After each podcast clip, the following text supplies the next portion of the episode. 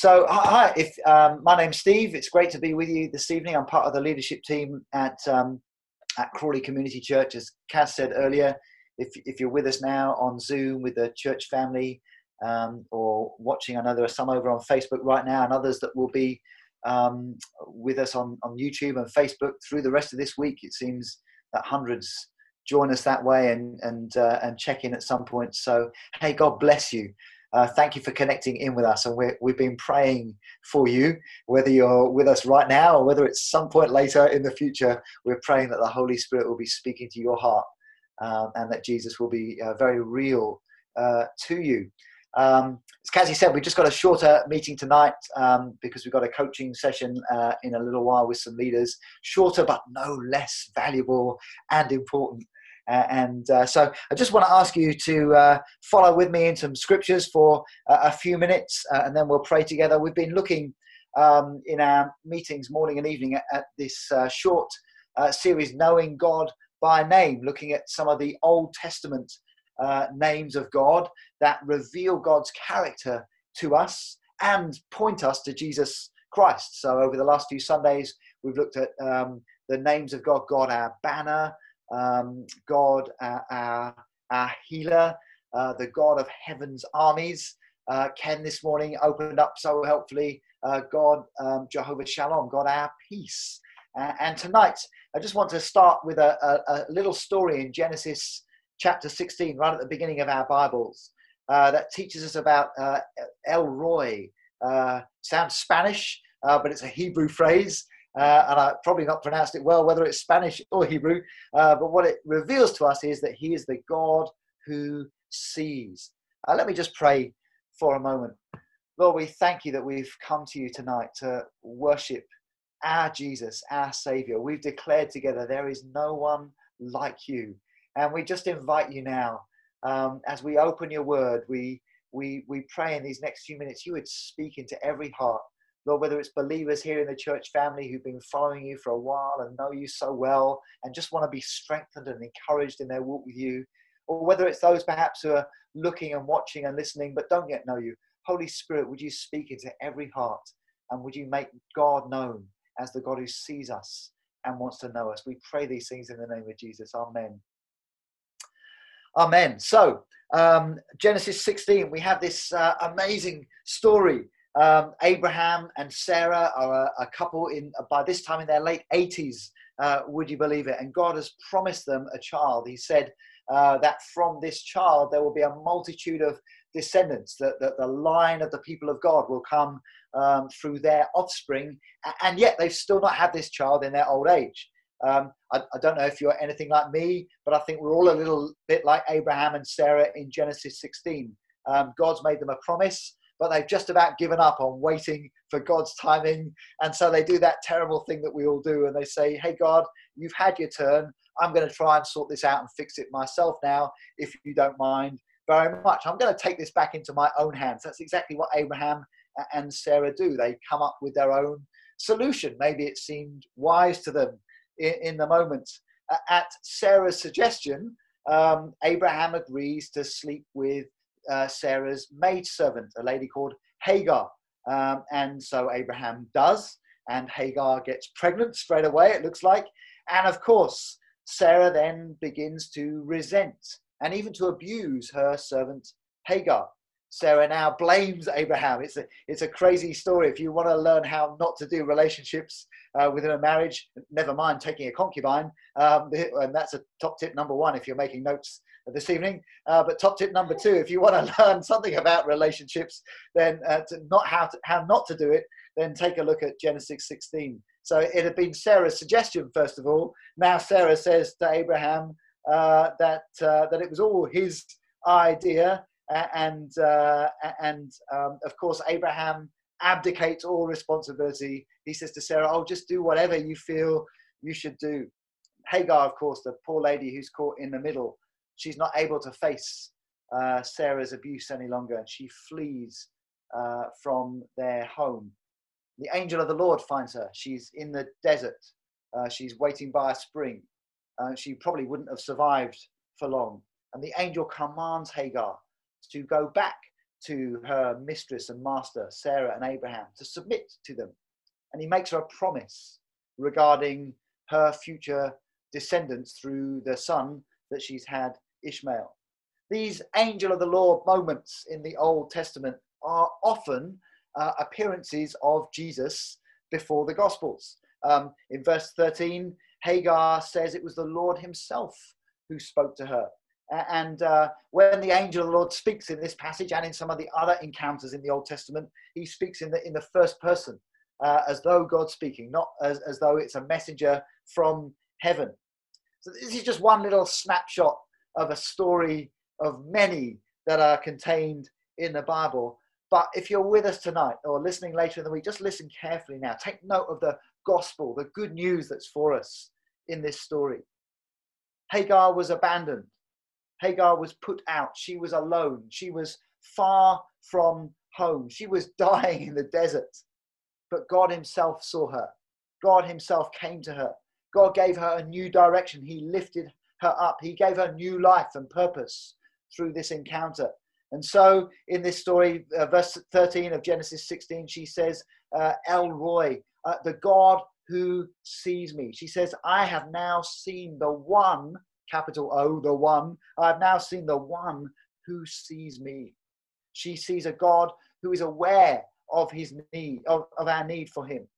She sees a God, uh, just as we can see a God who has seen our tears in the night, a God who's heard our heart cry, a God who knows the fear that's in our heart, whatever facade we put on the outside, a God who knows the real you. He's the God who sees us. He's the God who hears us. He's the God who comes to us. He's the God who opens our eyes and enables us to see Him and opens our hearts and enables us to know Him. He's the God who looks after us. He comes to us. And so, like Hagar, who says, I've seen the one who sees me, we can now look to Jesus and say, I have now seen the one who sees me and knows my heart.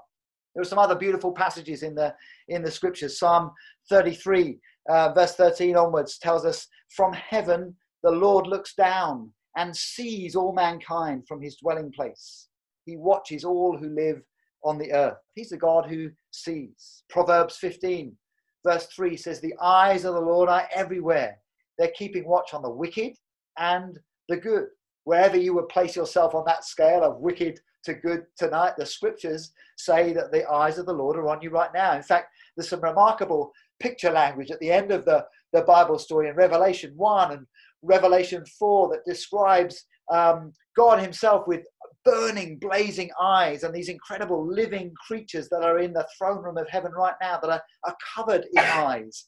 Uh, and uh, they, they show us something that's going on day and night, day after day, year after year, these living creatures covered in eyes, always looking, always seeing, never stopping and wanting to reflect our lives and our situations before God in order to get His attention.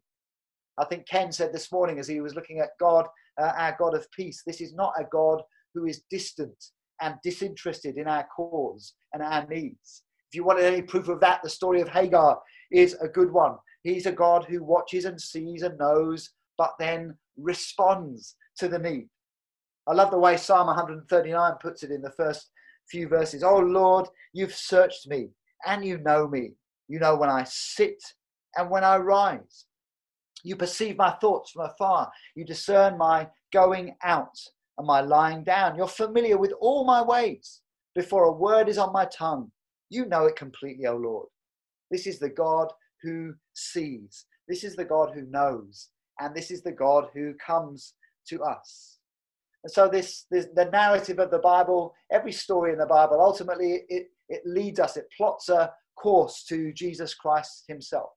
Whether it's the story of Hagar we began with tonight, whether it's those beautiful words in Psalm 139, they're all a signpost to Jesus, to the God who sees us, to this ultimate revelation of God as the one who came, the one who came to open our eyes to see him and know him, so, John, in John chapter 1 of his gospel, who was with Jesus, was able to say, We have seen him. We've seen the glory of the one and only, speaking of Jesus Christ.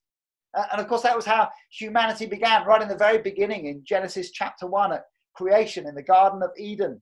Um, Adam and Eve were with the God who sees. It says uh, before sin came into the world in the in the evening, probably about this time, the cool of the evening, in the Garden of Eden, Adam and Eve walked in perfect fellowship, perfect friendship, a, a, a naked transparency, no sin, no shame with the God who sees, who knew everything about them, and, they saw Him face to face. And then, of course, after their sin and their rebellion, Adam and Eve hid away from God um, in their guilt and their shame over their sin. And He was the God who found them and saw them. He came looking for them. Uh, he's the God who sees everything, remember? So he knew where Adam was hiding. But even so, in the text, he says, Adam, where are you? Even though he knows where Adam is, he comes to them. He covers their sin and their shame, he covers their nakedness. And the story of the Bible, from Adam and Eve to Hagar to us today, is a story of a God who has come down to a sin spoiled, guilty, hiding people. He's come close. He's come to open our eyes. He's come to reveal himself to us because he sees and he knows the condition of our hearts. Wow. Jesus has come. He sees. He opens our eyes to see him and know him. Just quickly, I've, I've got some encounters with people in the gospel stories uh, Matthew, Mark, Luke, and John. They're the, the kind of narrative accounts of the life and times of Jesus in the New Testament. And there are a number of passages through the gospels that begin with the line, Jesus saw. Uh, you may want to look some of those up yourself. There are loads of them. It seems that whenever Jesus sees something in the scriptures, it triggers his compassion, his action, and our hearts and eyes get opened more and more to who he really is. Let me just give you quickly seven encounters with the seeing Savior. And that's not easy to say on Sunday at six. Seven encounters with the seeing Savior. John 1 38. Jesus saw, it says, three men uh, following him. He asked them, What do you want? And he invited them to come with him so that they themselves will see. Those three men turned out to be three of Jesus's closest disciples. Jesus is the God who sees and the God who opens our eyes. John 1 47, not long after that, Jesus sees a man called Nathanael who's waiting, resting under in the shade of a tree. And Jesus, it says, he saw him and he prophesied over him, gave him a new call to be his disciple. He's the God who sees us and calls us out. John 5 6, it says, Jesus saw a disabled man and he learned that he'd been in that condition a long time. Jesus asked him, Do you want to get well? And of course, Jesus raised him up. He is the God who sees and the God who heals. In John 6 5, it says, When Jesus looked up, he saw a great crowd coming towards him. The text, it tells us later there were 5,000 men, plus women and children, who were hungry uh, and had no food. He's the God who sees, who miraculously provides for our needs. The God who even knows the need and the, the food that we need on our tables right now and the finance we need in our bank accounts. John 11, 33. Uh, Jesus is coming to the house of his friend Lazarus, who has just died, and he meets Lazarus' two sisters, his dear friends, Mary and Martha. And the verse says, When Jesus saw her weeping, coming to the tomb of his friends, seeing their mourning, he's the God who sees. He's the God who weeps with us. If you're mourning tonight, if you're in grief tonight, oh, the God who sees weeps with you. And he's the God who will one day wipe away every tear from our eyes. John 19, 26, the last one uh, for tonight, when uh, Jesus is on the cross. And it says, when Jesus saw his mother there and the disciple whom he loved, even on the cross, he's the God who sees. He sees broken, distressed families. He sees broken hearts and he provides care and comfort. Hey, friends, whichever way we look at Jesus, he's the God who sees, he's the God who knows. Whatever you're projecting on the outside, whatever image you're giving to the world, he's the God who looks right into our hearts. He knows our deepest need to have a true heart encounter with him. So, what started perfectly in the garden with Adam and Eve is now being restored in Jesus Christ, the God who sees, the God has never stopped looking. He's always been searching us out in his love and his compassion. And finally, one day soon, the scriptures say that Jesus himself is coming back in the clouds, and every eye will see him. Um, and we'll see him face to face. and we'll know him and we'll be fully known and nothing will be hidden and every tear will be wiped away and a true clear vision will be restored between god and the people that he's made for relationship with himself hey friends i'm here to tell you tonight that relationship can start today 626 uh, on a sunday evening or whenever you're watching this later on. There's a beautiful story again about jesus seeing. Says when he was dying on the cross uh, he, the, there was a, a thief next to jesus who was being justly punished under roman law at least uh, for his uh, for his crimes. It says the thief looked at jesus and jesus looked at him and said today you'll be with me in paradise i'm just asking you tonight will you look to jesus with me will you open your eyes to the god who sees will you come to jesus knowing that he sees into your heart right now that story we began with in Genesis, 6, Genesis 16 with Hagar, her declaration was, I have now seen the one who sees me. And that was enough. It changed her life, changed her destiny, changed the destiny of, of those that came after her in her family line. What about you? What about me tonight? Just going to ask you to pray with me now. Uh, perhaps if you're live with me, you might just want to close your eyes and focus your attention for a moment. In particular, maybe those who don't yet know Jesus and are seeing him for the first time. I'm just going to pray this prayer. You may want to pray along with me, even say some things out loud uh, with me in your home, wherever you are right now. Lord Jesus, we see you. Jesus, I look to you. Jesus, I look at these encounters and I see myself in your story. Jesus, I see you on the cross bearing my sin and my shame. Jesus, I open my eyes to you. Jesus, I open my heart to you. Jesus, thank you for opening your heart to me. Will you lead me forward from tonight? Thank you for forgiving my sins. Thank you for bringing me into this promise of truly living and being known by a God who really does know everything about me. Thank you for this future promise of one day seeing clearly, one day knowing fully, one day coming face to face in a restored relationship with you. Tonight, I step into that by coming to you, Jesus. Amen. Amen. Wow, if, if you've prayed that prayer tonight with me for the first time or expressed uh, those words from your heart for the first time tonight, um, I think you've become a follower of Jesus. We'd love to keep in touch with you and help you take your next steps and grow strong in that please uh, message us hello at lovecrawley.co.uk or on any of our social media uh, channels. Uh, we'd love to know you prayed that prayer. We really want to help you.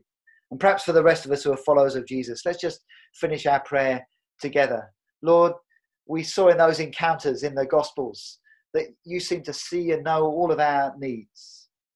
And maybe some of you who are with me now are just very acutely aware of some big needs around your life or those you care about those you're praying for. Lord, the scriptures say that even before a word is on our tongue, you know it. So you know already about the things that are heavy on our hearts tonight. God, you see our need for healing in our lives or in our friends. You know our need of provision for food and finance. You know our desperate need for direction and light. Lord, you, you see into the hearts of those that are grieving and broken right now, and need your comforts. Lord, those that are confused or distressed, those who are feeling far from loving friendship. Lord, you, you, you see those of us who just feel brokenhearted about the town and the nation right now, or even those around the world who are in such hardship. Lord, you, you've heard our cry and our need for wisdom and creativity and in, for those who've, who've, who've put so much energy over the years into their businesses and have just seen them close down almost overnight. Lord, you, you've seen their cry to say, God, is there a way of this growing again? Lord, you see it, you know it, nothing's been missed by you.